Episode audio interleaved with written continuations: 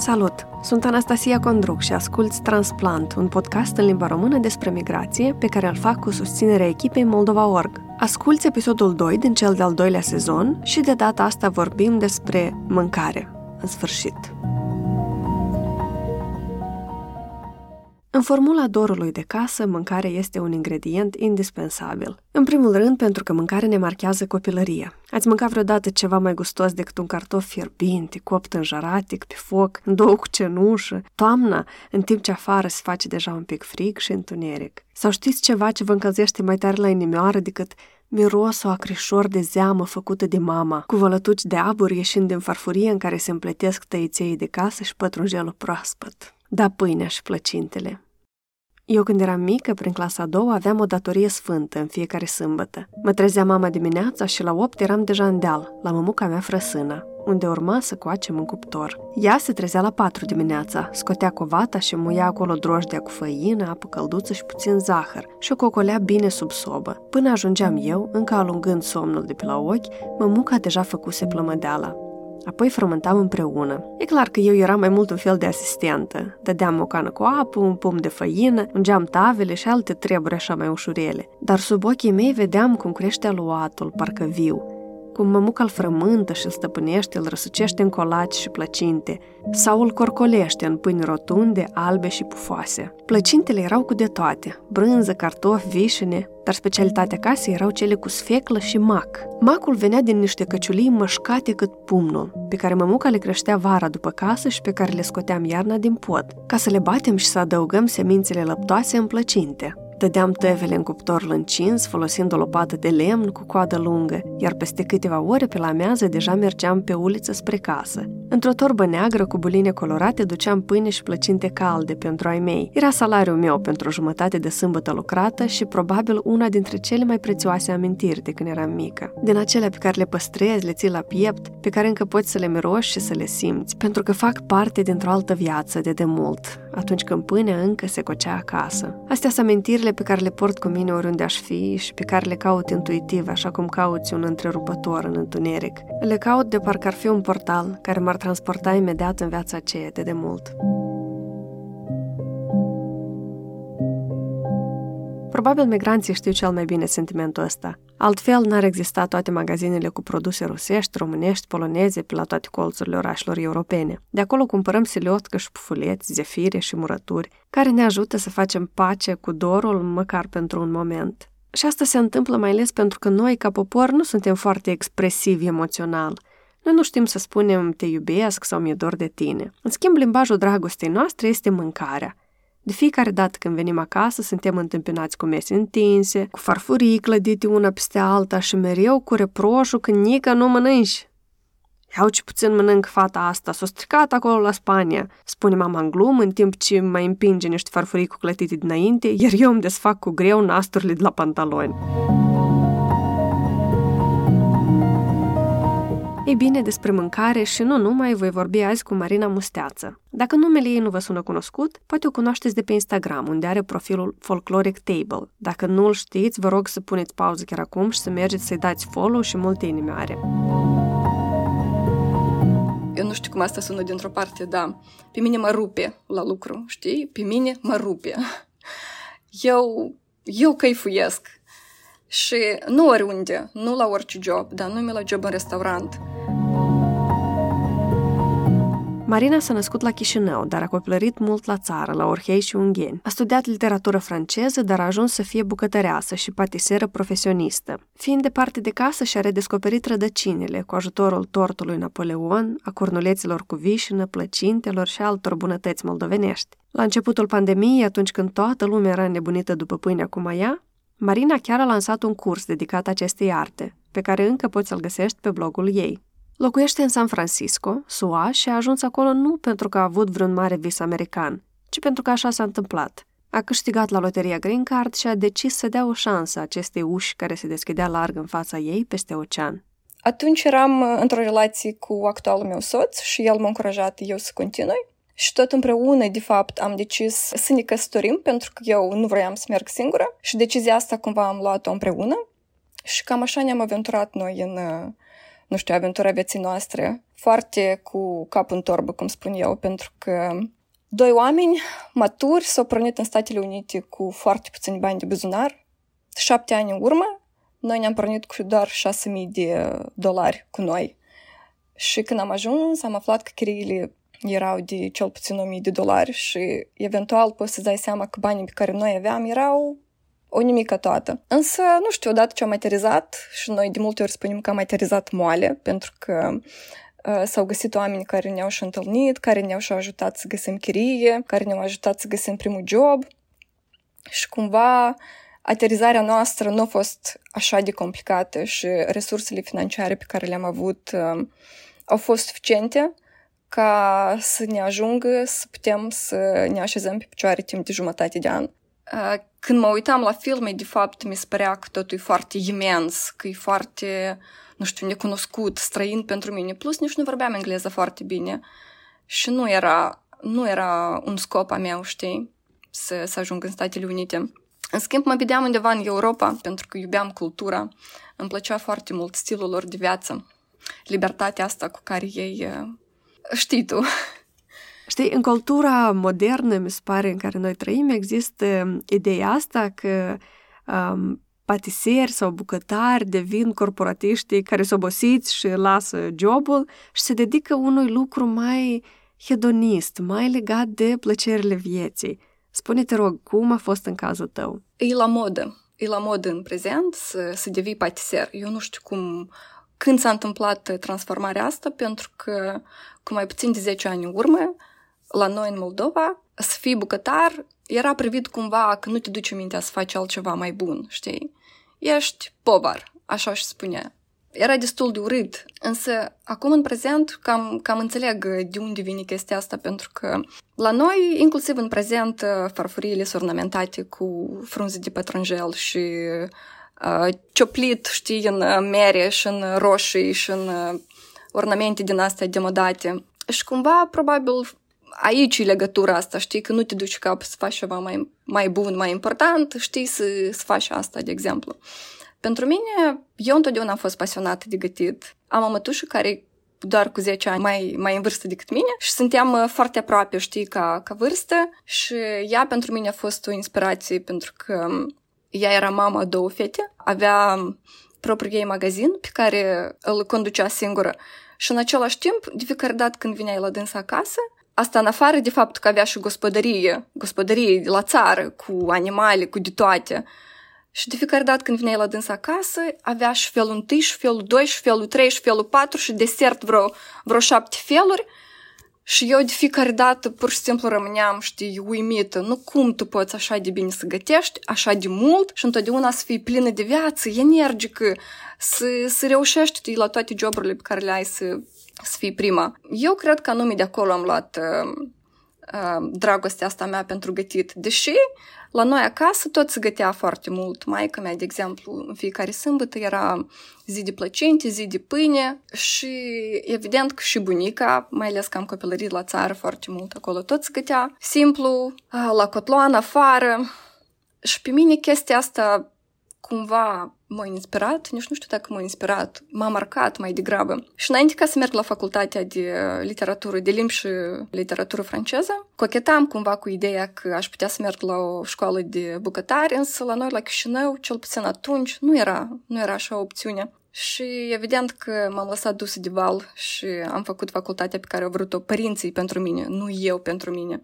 Și de multe ori stau și mă gândesc la cât e de important ca părinții să-și susțină copiii. Și eu cred că un tânăr elev care a terminat clasa 12 și care încă nu știe ce să facă, mai bine să nu-l îndemni, mai bine să nu-i spui unde să ducă, dar să lași un an, de exemplu, de zile, să ducă să lucreze undeva sau să ducă, nu știu, să să, să capte un, un pic de experiență ca el singur știi, să afle ce vrea să facă și, evident, ulterior singur să lucreze, să-și facă suficienți bani ca să ducă să-și urmeze visul. Pentru că dacă tu, ca părinte, împingi copilul să facă o facultate pe care el nu și-o dorește și încă îi dai și bani pe deasupra, evident că el nu simte valoare, el, el nu înțelege importanța.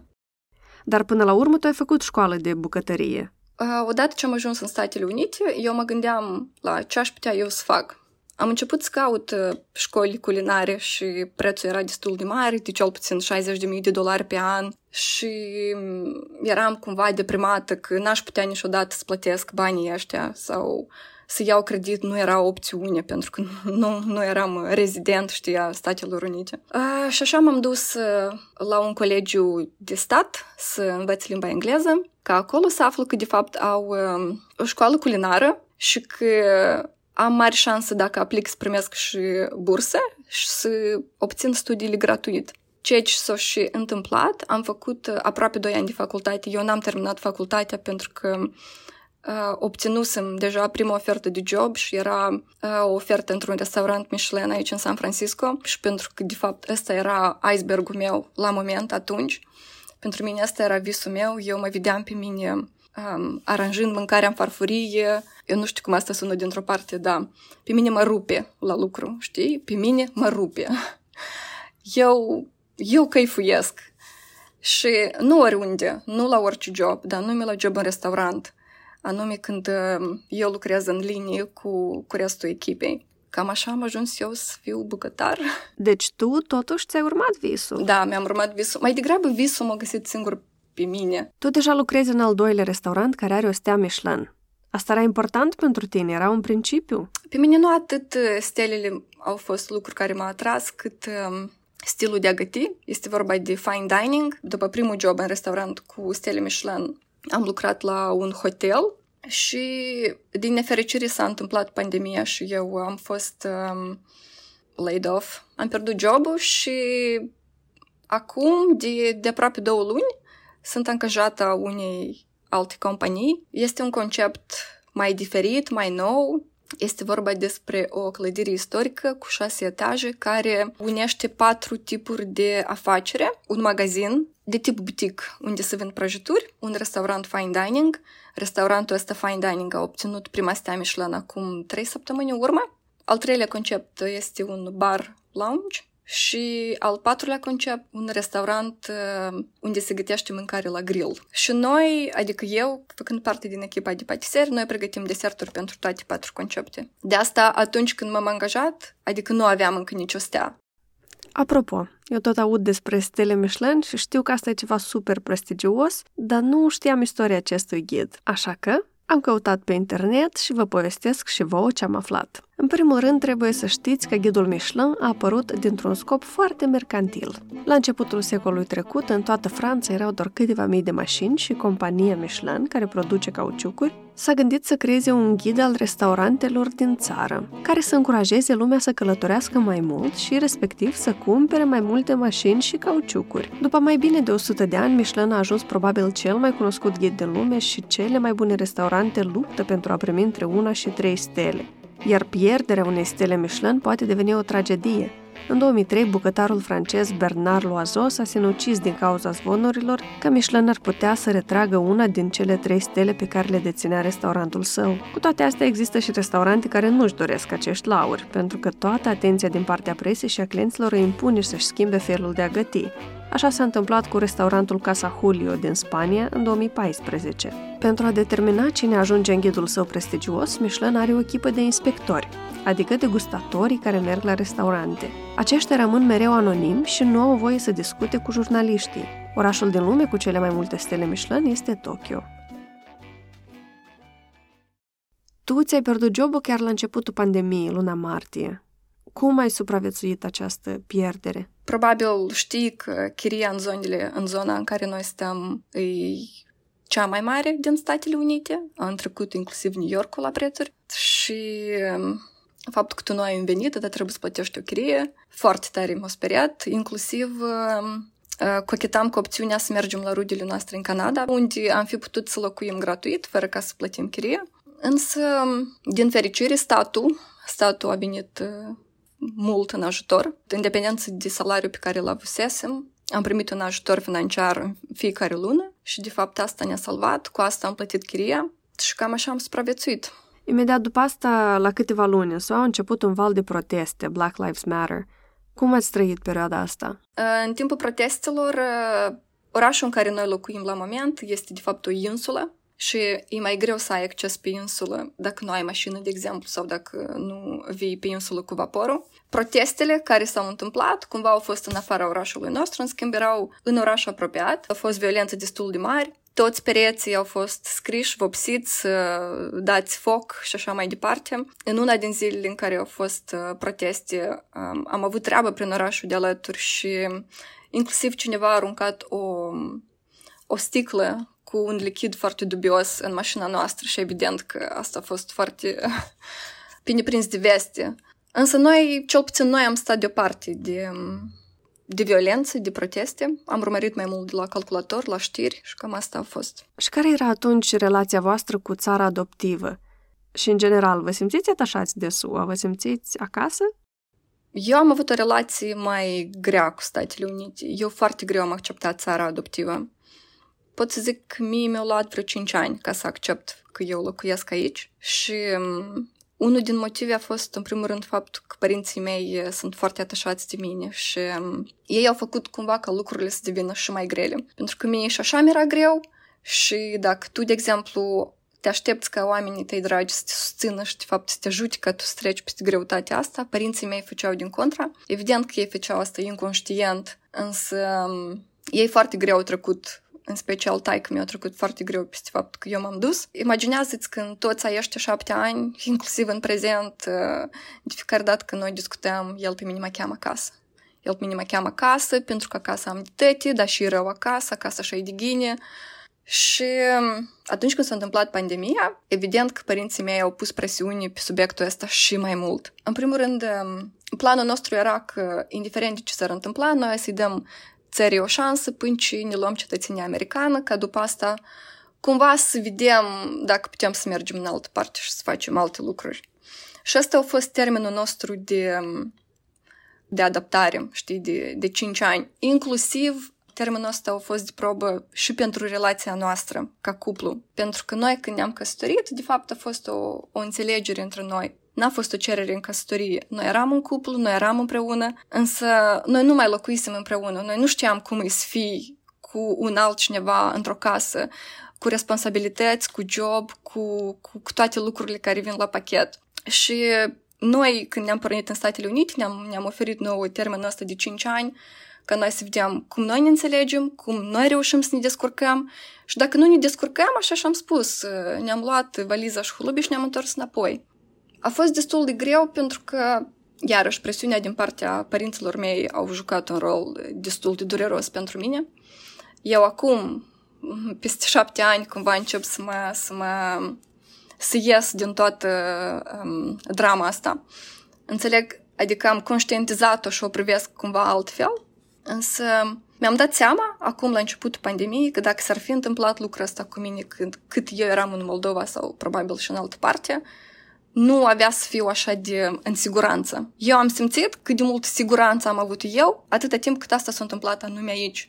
Noi am avut uh, susținere financiară, noi am avut asigurare medicală de la stat, uh, însă și măsurile de protecție care au fost uh, implementate de stat. Pentru că în același timp, în octombrie, noiembrie anul trecut, am fost nevoit să mergem în Moldova și pe mine pur și simplu m-a speriat uh, cum autoritățile diluau cu situația care se întâmpla în țară. Inclusiv părinții mei, eu eram foarte speriată pentru dânși, pentru că maica mea a fost pacient uh, de cancer și ea cumva înțelegea că situația e gravă, dar într același timp, ei, a să treacă, ei, n-a să mai întâmple nic, ei, tata să și băghine. Marea mea îngrijorare, de fapt, era asta, că să nu vin eu uh, și să aduc virusul cu mine și să îmbolnăvesc pe dânsa și să pun într-o situație și mai urâtă. Sentimentul ăsta și divină, și că trebuie, și era, era foarte mult presiune. Da, cumva, nu știu, am, am trecut peste asta și mă bucur că s-a întâmplat asta anume când eu eram aici și nu când eram în altă parte. Eu fix așa, în 2020, toamna, am fost acasă și nu fusesem de mult timp și pentru mine a fost foarte șocant să văd ce se întâmplă. Eu mergeam la magazin și doamna care îmi vendea plăcintă avea masca sub nas. Și chiar și prieteni de-ai mei, de vârsta mea, îmi ziceau, de ce porți masca afară? Și eu, nu știu, le spuneam că o port pentru confortul meu psihologic, cel puțin. Uite, eu chiar din primele zile am primit așa o, o expresie înapoi că scoateți masca că te spalești. Adică te spalești că ai venit din, din altă țară, știi? Și pentru mine asta a fost dureros. Mai ales că lumea aici, inclusiv pe stradă, dacă te vedea că mergi în fața ta, pur și simplu te înconjura, știi? Aveau grijă să păstreze distanța socială, erau așa de conștienți de asta și făceau asta nu atât pentru dânsul, cât și pentru tine și tu înțelegeai că el face lucrul ăsta pentru tine, nu numai pentru dânsul. Da, faptul că lumea nu conștientizează că trebuie să lucrăm împreună ca să ne fie la toți bine, uite, asta doare, doare. Bun, bun, hai să revenim la subiecte mai plăcute, să revenim la mâncare. La noi încă mai există ideile astea despre zeama mamei sau pâinea bunicii. Tu ai reușit să le faci la fel de bune ca mama și ca bunica ta? eu, din contra, nu vreau să par ipocrită, dar eu cred că eu fac zeamă mai bună ca mama. Și Da, dar ai tăi ar fi de acord cu această afirmație? Uite, asta e problema că în ultimii ani am fost doar de câteva ori acasă și de fiecare dată eram așa de ocupată că n-am reușit să le gătesc. Și în prezent, de fiecare dată când vorbesc cu taică meu la telefon, el spune că, ei, hai, poate data viitoare când ai să vii acasă, ai să ne faci un tort să mănânc și eu. Și cumva mă doare um, sentimentul ăsta, pentru că eu gătesc pentru toți, dar numai nu gătesc pentru părinții mei. Povestește-mi un pic din experiența ta cum e mediul Horeca în SUA. E așa de strașnic pe cum îl arată la show-uri, la TV? E stres, foc, farfurii care zboară. Nu, nu e așa. Nu, nu e așa. Nu e așa absolut deloc. Eu am înțeles cu timpul o chestie că un bucătar bun e acel bucătar care știe să învețe și pe restul să facă meseria la fel de bine cum o face el. Și dacă echipa ta, ta știe să facă jobul la fel de bine ca tine, tu pur și simplu nu ești pus în situația în care să se întâmple situații din astea, că zboară farfurile. Pentru că echipa ta e la fel de bună ca tine. Și doar un bucătar uh, executiv care e frustrat, care e neîmplinit, care e needucat, își permite să facă lucruri din astea. Și eu vorbesc asta din, din propria experiență, că am, am, eu am fost persoana asta care spurta urât, care își lua, își încărca în spate tot jobul, tot lucru, în loc să înveți echipa cum să lucreze și să facă lucruri la fel de bine ca mine. Știi, eu uneori mă enervez când văd că cei mai populari bucătari șefi din lume sunt bărbați, adică toată lumea îi cunoaște pe Jamie Oliver, pe Gordon Ramsay și așa mai departe. În timp ce cea mai mare cantitate de gătit din lume o fac tot femeile. De exemplu, Nata Albot povestea despre asta la primul sezon din Artizanii Gustului, că a fost foarte greu să găsească bucătar șef femeie. Și vreau să te întreb, cum crezi tu, există misoginie în domeniul restaurantelor? Există inegalitate? Cu siguranță există inegalitate în domeniul ăsta. În primul rând, istoric, jobul de bucătar vine din Franța și era un job pentru bărbați, el nu era practicat de femei. Uh, foarte mult timp mai târziu au început să apară primele femei în bucătărie și um, eu iarăși am trăit pe propria mea piele experiența asta de a lucra într-o echipă doar de bucătari bărbați. Uh, bucătarul executiv era un domn francez și echipa era alcătuită doar din bărbați și eu eram unica femeie și evident cu mine se purtau uh, nu știu, nu foarte bine. Cu siguranță în prezent tot mai multe femei um, pot fi um, văzute în domeniu. Însă eu cred că destul de puține dintre ele își iau rolul ăsta de lider, ceea ce e destul de, din păcate, pentru că eu cred că ele, cu creativitatea lor, ar putea, ști, să schimbe multe lucruri. Dar de ce crezi că se întâmplă asta? Se tem sau, sau nu-i loc pentru ele? Nu cred că se tem sau că, sau că nu-i loc pentru ele. Eu cred că mai degrabă, la un moment dat, ele sunt intimidate. Intimidate, discriminate chiar. Iarăși, din propria experiență, la primul restaurant la care am lucrat eu aici în San Francisco, la un moment dat s-a schimbat bucătarul executiv și a venit un alt domn care era foarte discriminatoriu. Dar foarte la propriu. Îți spunea în față că tu pur și simplu nu ești suficient de bună ca mine. El era foarte, nu știu, putea să te prindă în colț, pur și simplu, moral, verbal și tu trebuia să cedezi. Cam asta se întâmplă în bucătărie, pur și simplu ești intimidat. Bun, și ce ai de făcut cu asta? Care e soluția? Contează foarte mult să educăm generația care vine corect. Probabil depinde și foarte mult de școlile culinare care aduc pe piață studenți noi. Dar până la urmă contează puterea care vine din interior și visul tău. Dacă tu ești suficient de puternic și vrei să-ți urmezi visul, eu cred că tu ești singura persoană care poate schimba situația. Tu mai devreme spuneai că icebergul tău era atunci să lucrezi la un restaurant. Care e icebergul tău acum? Care e obiectivul tău suprem? Icebergul meu la moment nu ține de, de locul unde eu lucrez. Icebergul meu la moment e să reușesc să public o carte. Am început să lucrez la o carte deja de 2 ani și pe parcurs, din cauza propriilor mele, mele dubii, procesul ăsta a fost cumva tot schimbat și schimonosit și schimbat dintr-o formă în alta. Vreau să cred că ajung la capăt și că în sfârșit o să fie lucrarea pe care am visat-o de foarte mult timp gata și probabil ăsta e icebergul meu la moment, să reușesc să public o carte și să devin autor. Voiam să te întreb despre activitatea ta pe Instagram și pe blog. Senzația mea este că e un fel de tribut adus rădăcinilor tale și vreau să te întreb cum ți-a apărut nevoia asta? Um, îmi place întrebarea asta, pentru că um, când eu am ajuns să lucrez uh, în primul restaurant aici în San Francisco, eu mi-am dat seama că eu uh, pur și simplu nu mă identificam cu absolut nimic ce ține de Moldova. Din contra, eu ascundeam de unde eu vin, eu mă rușinam de rădăcinile mele, mă simțeam inferioară, până într-o zi când un sommelier m-a întrebat uh, de unde eu vin și eu zic că, ei, n-a să-ți mai spun eu ție așa ușor, dar dacă tu tare insiști, și am pus o întrebare. Uite, vin din țara în care aveam cel mai, cel mai mari beciuri de vin din lume. Spre surprinderea mea, el a știut răspunsul. El a spus Moldova? Și eu zic că, hopa, mai prins. și cumva așa am început să, din contra, de fapt, să mă mândresc de faptul că eu vin din Moldova. Și odată cu asta, odată cu înțelegerea, cu conștientizarea faptului că eu eu nu pot să devin un profesionist bun atâta timp cât eu uh, nu, nu fac pace cu rădăcinile mele și atâta timp cât eu nu știu nimic despre um, cultura noastră gastronomică, eu nu pot să devin mai bună. Și cumva așa am început să introduc în um, restaurant deserturi din copilăria mea.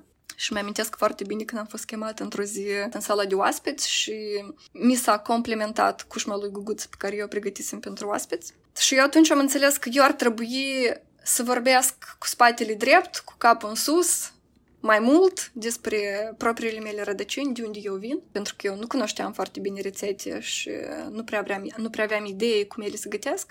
Eu singur am început să fac, să cercetez și mi-am dat seama eventual că cam toate rețetele noastre, ele, chiar dacă sunt tot aceleași, ele cumva se deosebesc de la familie la familie.